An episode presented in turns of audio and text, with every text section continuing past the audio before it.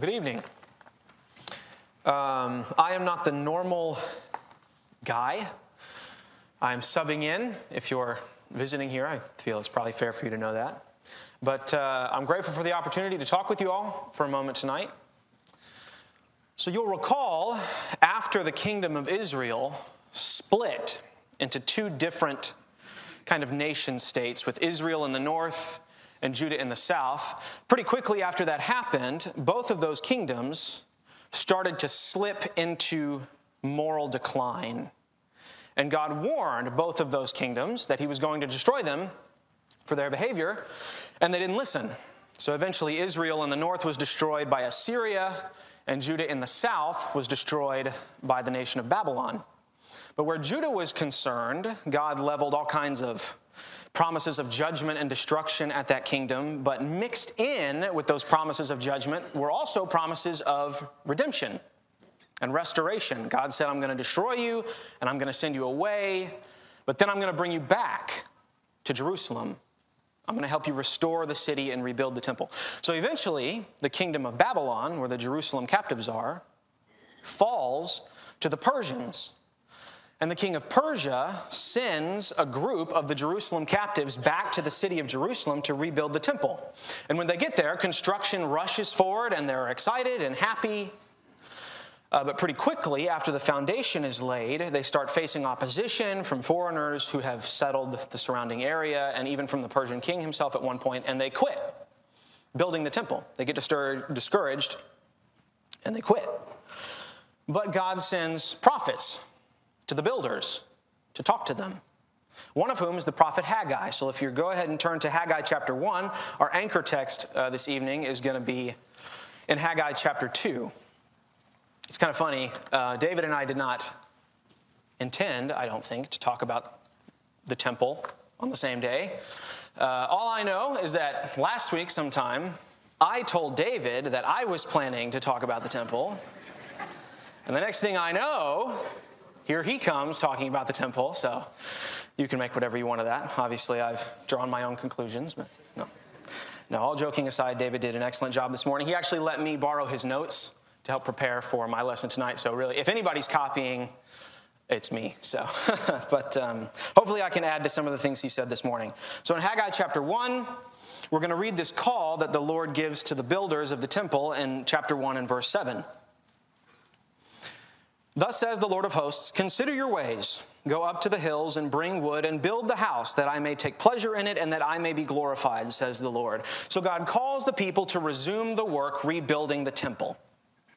And they listen, and they do rebuild the temple. But there's a group of individuals among the builders who are discouraged because they remember what the first temple looked like. And apparently, this new one that they're building is not nearly as good or glorious as the old one that they remember, and they're upset about it. And God offers to these individuals a very important and prophetic piece of comfort in Haggai chapter 2, and we're going to begin reading in verse 6. This is part of the passage that was read for us earlier. For thus says the Lord of hosts Yet once more in a little while I will shake the heavens and the earth and the sea and the dry land, and I will shake all nations, so that the treasures of all nations shall come in, and I will fill this house with glory, says the Lord of hosts. The silver is mine, and the gold is mine, declares the Lord of hosts. The latter glory of this house shall be greater than the former, says the Lord of hosts. And in this place I will give peace, declares the Lord of hosts. So it's that last phrase that I would like to really zero in on for a moment tonight when God says, The latter glory of this house will be greater than the former. And the reason I want to spend some time examining that specific promise in the book of Haggai tonight is because it's a troublesome one for a lot of people these days. In fact, if you take this promise and you put it against a picture of Jerusalem today, which I have done. This is a picture of the Temple Mount today. That's a Muslim shrine that's sitting on it. If you do that, at its face value, it doesn't really look like God did keep this promise in the book of Haggai. And in fact, that's a popular worldview today. It's popular even in Western evangelical circles, the idea that we should support the reinstitution and the rebuilding of some kind of physical temple in Jerusalem, because by doing that, we will usher in biblical prophecies like this one. And that idea is predicated on the notion that God didn't fulfill his promise in the book of Haggai about the temple, or at least hasn't fulfilled it yet. And there are lots of arguments made to that effect today. And we are going to examine them tonight in their turn, in the interest, hopefully, of, of uh, defeating them ultimately. But we are going to play devil's advocate for a little bit. We're going to step into the argument that we are still waiting for God to establish his temple, and that he has not, or he did not, fulfill his promises about it. And that idea begins with the argument that the glory of the new temple didn't match, and certainly didn't exceed, the glory of Solomon's temple the way that God said it would. So let's uh, jog our memories here about Solomon's temple. We're going to turn back to the book of Second Chronicles, chapter 3. So the books of Chronicles are full of all kinds of interesting details about Solomon's temple and what it was like, and all the work that went into it, and all the, the physical glory uh, of Solomon's temple. We're just going to read a couple of short passages here. The first one we're going to read is in Second Chronicles chapter 3. We're going to start reading in verse 4. The vestibule in front of the nave of the house was 20 cubits long, equal to the width of the house, and its height was 120 cubits. He, that Solomon, overlaid it on the inside with pure gold. The nave he lined with cypress and covered it with fine gold, and made palms and chains on it. He adorned the house with settings of precious stones, and the gold was gold of Parvaim. So he lined the house with gold, its beams, its thresholds, its walls, and its doors, and he carved cherubim on the walls. And he made the most holy place. Its length, corresponding to the breadth of the house, was 20 cubits, and its breadth was 20 cubits. He overlaid it with 600 talents of fine gold. The weight of gold for the nails was 50 shekels, and he overlaid the uppermost chambers with gold. So, this is a very small section of verses compared to all the detail we get about the physical glory of the temple. And already it's pretty clear how amazing this building would have been. It's covered in gold, totally extravagant. And in fact, if you flip just a little bit ahead in Second Chronicles chapter 7, so the temple is complete. Solomon says this long prayer about it, dedicating the temple. And after Solomon's prayer in Second Chronicles 7, we read, As soon as Solomon finished his prayer, fire came down from heaven and consumed the burnt offerings and the sacrifices, and the glory of the Lord filled the temple. And the priest could not enter the house of the Lord because the glory of the Lord filled the Lord's house. When all the people of Israel saw the fire come down and the glory of the Lord on the temple, they bowed down with their faces to the ground on the pavement and worshiped and gave thanks to the Lord, saying, For he is good, for his steadfast love endures forever. Then the king and all the people offered sacrifice before the Lord. King Solomon offered as a sacrifice 22,000 oxen and 120,000 sheep. So the glory of the Lord totally consumes this temple in such an overwhelming fashion that the priests can't even go in. It's a totally amazing event. And just concerning the number of sacrifices that are offered here, just that number of sheep, 120 sheep. If you compare that with the number of sacrifices that are made at the dedication of the temple, the second temple in Ezra, it's not even close. So, just in terms of literal scale, the temple that Zerubbabel helps the people build in the book of Ezra literally does not quite match the scale of Solomon's temple, and we can observe that contrast if we go to the book of Ezra. So, we're going to flip over there now book of Ezra, and the third chapter is where we're going to read. So at this point in the book of Ezra, the first group of Jerusalem captives, they've returned to Jerusalem. Obviously, Solomon's temple is destroyed at this point and has been for a long time. And this group is led by a man named Zerubbabel. And at this point in the book, they have laid the foundation of the temple. And that's all. And in verse 11 of chapter 3, the second half of verse 11, we can begin reading. And all the people shouted with a great shout when they praised the Lord, because the foundation of the house of the Lord was laid. But many of the priests and Levites and heads of fathers' houses, old men who had seen the first house, wept with a loud voice when they saw the foundation of this house being laid. Though many shouted aloud for joy, so that the people could not distinguish the sound of the joyful shout from the sound of the people's weeping. For the people shouted with a great shout, and the sound was heard far away. So some people are upset because already it's just the foundation, there's no temple yet, but already it looks like this temple is going to be nothing like Solomon's temple. And in fact, some people are so upset by that that their sounds of sadness start to drown out the sounds of joy of everybody else, such that people outside the city can't tell if the collective noise is happy or not. But perhaps that's okay because God does. We've read the promise that God gives to these individuals in Haggai. And he tells them, I know you don't think this house looks like much, but I am going to make it much. It's my paraphrase, of course. But that's what he tells them. And perhaps we see a move towards that in Herod's temple. So, this is a picture of Herod's temple and uh, what it would have looked like. So, there's a long period of history between Zerubbabel's temple and Herod's temple. And in that period of history, the Jews in Jerusalem enjoy relative peace and prosperity. They have some issues. They're picked on by a couple of different groups. The Ptolemies is one group. They actually have to fight a group called the Seleucids at one point in there during a series of revolts called the Maccabean revolts just to recapture the temple. But by the time we arrive at about 63 BC, Rome has now taken control of Jerusalem. And about 40 years after that, in 20 BC, a Roman ruler called Herod, we've all heard of Herod, decides he wants to build a new temple in Jerusalem. And the project actually goes pretty well.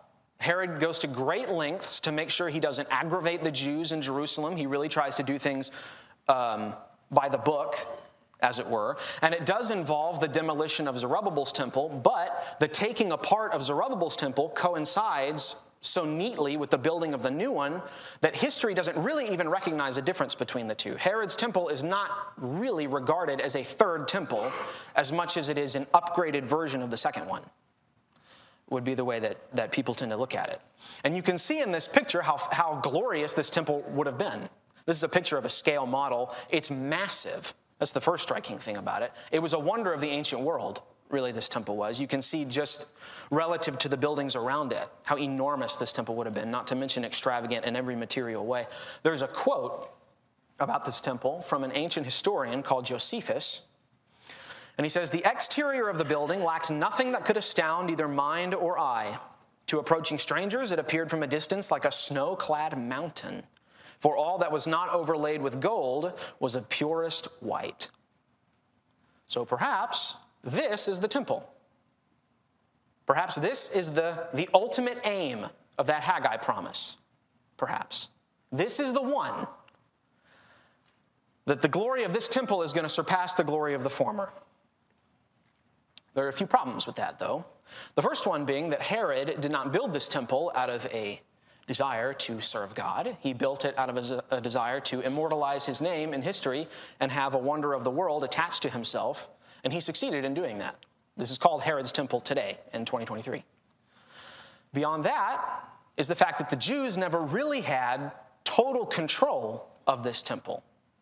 This is the picture of a same scale model just zoomed out. I want you to look in the top corner there, the top right corner, right up here. There's sort of a compound of like four towers stuck to the back corner of the Temple Mount that you can see there. What do you imagine those towers were for? Jews, do you suppose? No. It's a Roman barracks. So that Roman soldiers can stand in those towers, they can look down into the Temple Mount, and if there's trouble in there, they can run in and police people down in the temple courtyard. That's what those towers were for. They're still there today, actually, the remains of those barracks still kind of hover over the Temple Mount. Beyond that is the fact that the temple is physically magnificent. There's no denying that, but we don't have any account of the glory of God descending on this temple in the way that it did Solomon's temple. And perhaps most concerning of all about this temple is that the temple proper is completed about 10 and a half years after construction begins. But construction in some capacity is still happening on this temple until about 63 AD. So the temple stands in total completeness in 63 AD, but then in 70 AD, it's destroyed just seven years later. And its end is as inglorious as the first one was, which incidentally brings us to our second argument in favor of the idea that perhaps God did not keep his promise in the book of Haggai, which is that the new temple was destroyed, just like the old one was. So there's a lot of conflict and intrigue in this period of world history between vassal Jews in Jerusalem and the Romans, and the temple plays a key role in all of that. And by 70 AD, Romans besiege the city of Jerusalem and they take it and they come in and they completely destroy the temple and they devastate the city of Jerusalem completely. And this is uh, one artist's depiction of what that might have looked like. It's kind of an upsetting picture. Um, you can see people being thrown and pushed off of the altar all kinds of violence, people being dragged away, people carrying away articles of temple worship. And you'll recall God said in Haggai, In this place I will bring peace. It's a tough quote to put alongside a picture like this. Well, this is a diagram of Herod's temple, pre destruction, obviously, and I, am showing you this to, for a reason. I want you to look at this corner right here, where that staircase is. You can see there's a staircase that leads up and sort of plugs into the side of the Temple Mount. Okay? I want you to get that corner imprinted in your mind, because this is that same corner but modern. Do I have a, uh, is there a pointer on this thing? Is it this top button? Okay. There it is. Okay, thank you. Um, okay, so I want you to look right here. You see this jumble of stones look like they're sticking out of the side of the Temple Mount. That is where that staircase from the diagram used to plug into the side of the Temple Mount. So this right here, this row right here, is where that shaded portico area used to be. Okay, that's what that looks like today. So this is that same wall, we're just looking, looking up at it. So right here along the top there is that place where the staircase would have plugged into the wall. And I want you to look actually at the bottom of the very bottom edge of this picture, right there. You can see the very tip top of a big pile of rocks. You can see some, some heads of people around the pile of rocks. Gives you an idea of how big that pile is. Make sure you can see it over here. It's right here in this bottom edge, the big pile of stones. Well, when the Romans destroyed the temple, there was a lot of debris sitting on top of the Temple Mount, and they didn't know what to do with all of it. So some of it, they just lined up and shoved it off the edge of the Temple Mount, and there it sits. It sat there for a couple thousand years. That's what those rocks are. They're remains of Herod's temple, or at least some part of it that sat on the Temple Mount. That is what the glory of Herod's temple was reduced to, ultimately. It was dashed down to rubble and dumped off of its own platform by a pagan and Gentile army. It was glorious, but ultimately its end was as inglorious and terrible as the first one. And that's the last that we hear of a temple in Jerusalem. There isn't one after that that we know of. Which incidentally brings us to our third argument in favor of the idea that perhaps God did not keep his promise in the book of Haggai which is that the current temple, and I put that in quotes because there's not one, the current temple is not glorious and it's not peaceful. So, this is a picture of Jerusalem today in the Temple Mount. So, up here, that's Dome of the Rock. It's a Muslim shrine, and that platform it's sitting on is where the temple used to sit. At least it's a part of the mount where the temple used to sit. That's what it looks like today. Down here in this bottom right corner, you can see a wall with a bunch of people standing out in front of it. That's called the Western Wall.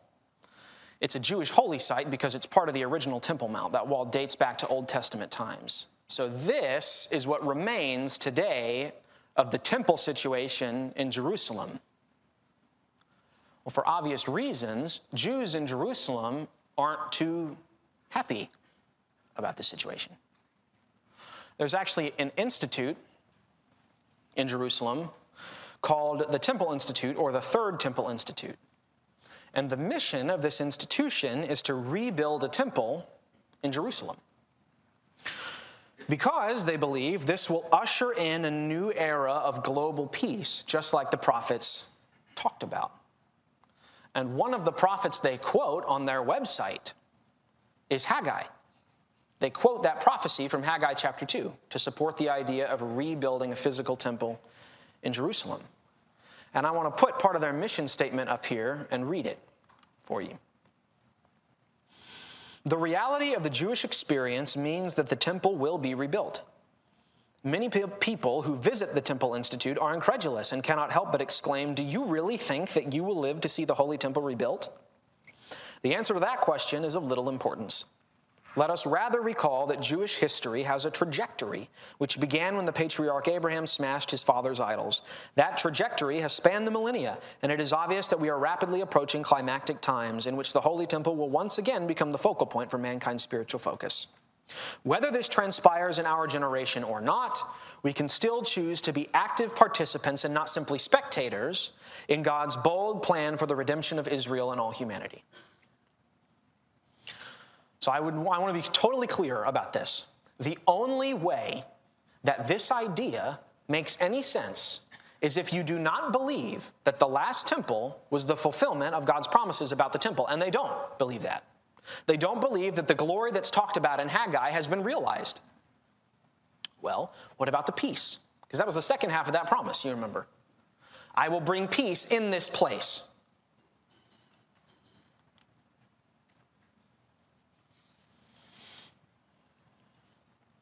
If you watch or read the news very much, then you know that the Temple Mount today is a hotly contested religious site. I remember when Farley and I went there, there were armed police everywhere on the Temple Mount, making sure nobody caused trouble. There was a pretty thorough security screening we all had to go through to get in. And I remember one thing our tour guide told us was do not pray when you're on the Temple Mount. And don't even look like you're praying. Don't kneel down. Don't close your eyes. Don't fold your hands. Don't sing. Don't whisper. Don't do anything that might appear as though you are praying. Because to even look like you're praying on behalf of the wrong religion on the Temple Mount is extremely offensive, and that's the kind of thing that causes riots, and you will be thrown out for doing it. So if you are a Jew today, in Jerusalem, and the promise was glory and peace. And you are operating under the assumption that the physical temple must be the ultimate object of that promise. How in the world are you going to think that those promises have been fulfilled? And Jews today don't think that. They don't believe that God has yet fulfilled the promises he made in Haggai, or Ezekiel, or Isaiah, or Jeremiah, for that matter, because of all the reasons we've talked about tonight and others. And this is a question I think as Christians we need to deal with. Did God keep his promise or not? Did God bring peace in the temple or not? Did the glory of the latter surpass the glory of the former or not? Because if you look at these headlines, if you look at some of the other images we've looked at tonight, it doesn't look like it necessarily. I want to put part of that quote back up that we read a moment ago, uh, the piece of the mission statement from the Temple Institute. I want to just put part of it back up here, reread it. Jewish history has a trajectory which began when the patriarch Abraham smashed his father's idols. That trajectory has spanned the millennia, and the Holy Temple will once again become the focal point for mankind's spiritual focus.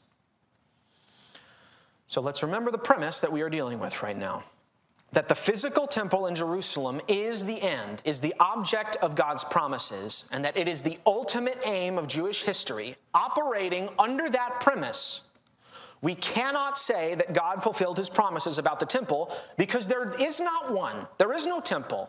It was built and then destroyed, and then it was rebuilt, and then it was redestroyed. David talked about that this morning, and now it's replaced by a shrine that belongs to a different, mutually exclusive religion.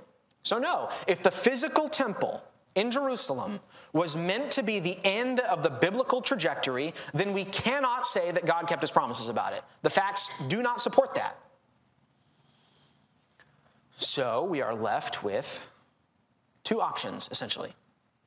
Either God did not keep his promise, and we just have to deal with it somehow.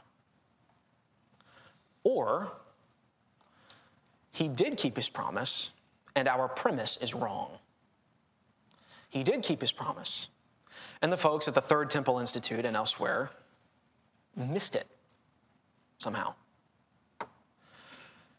And I would like to present an argument for the latter that God did keep his promise and that that is true, that it is demonstrably true despite the fact that the physical temple in Jerusalem is gone. God said that that temple would be glorious, that he would fill it with his glory, and he did.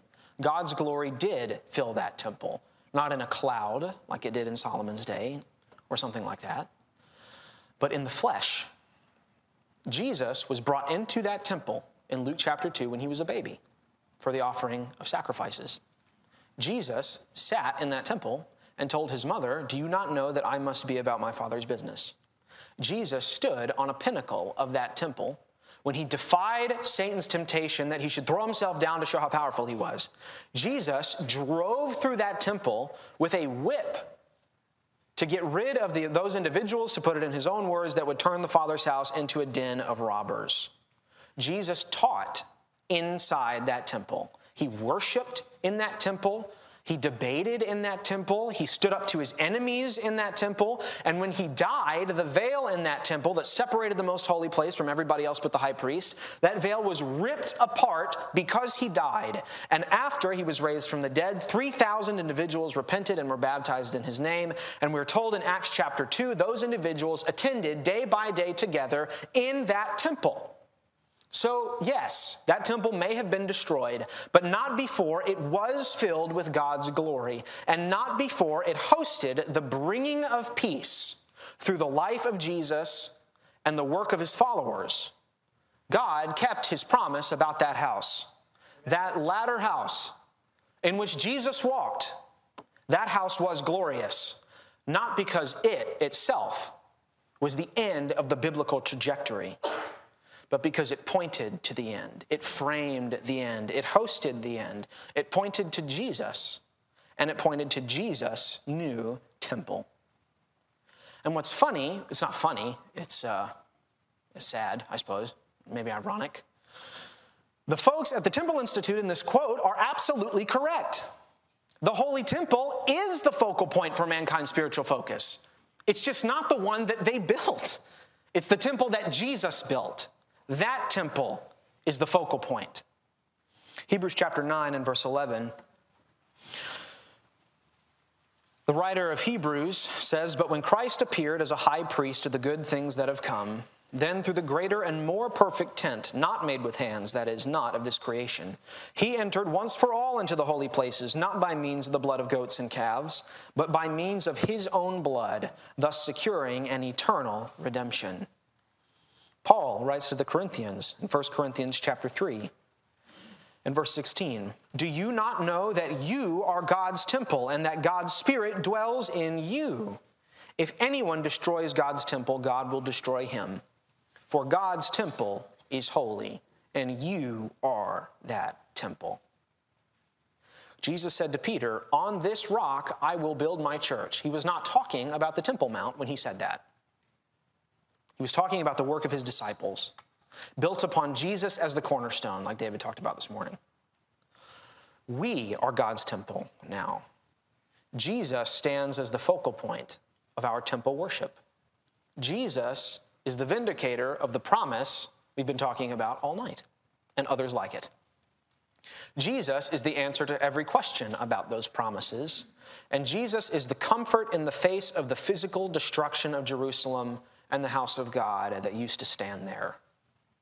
Jesus is the reason that the glory of that latter house surpassed the glory of the former, just like God said it would to those people who were discouraged about it.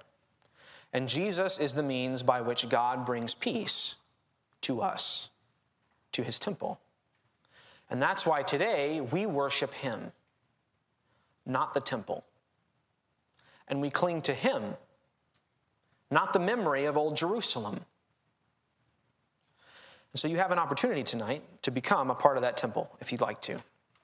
We can baptize you in Jesus' name. You can put him on. You can start living for his cause. You can start living out his principles. You can start carrying your life out as an act of worship to him, as part of his holy temple by becoming a Christian. So if you'd like to do that, we invite you to step into an aisle and make your way to the front while together we stand and sing.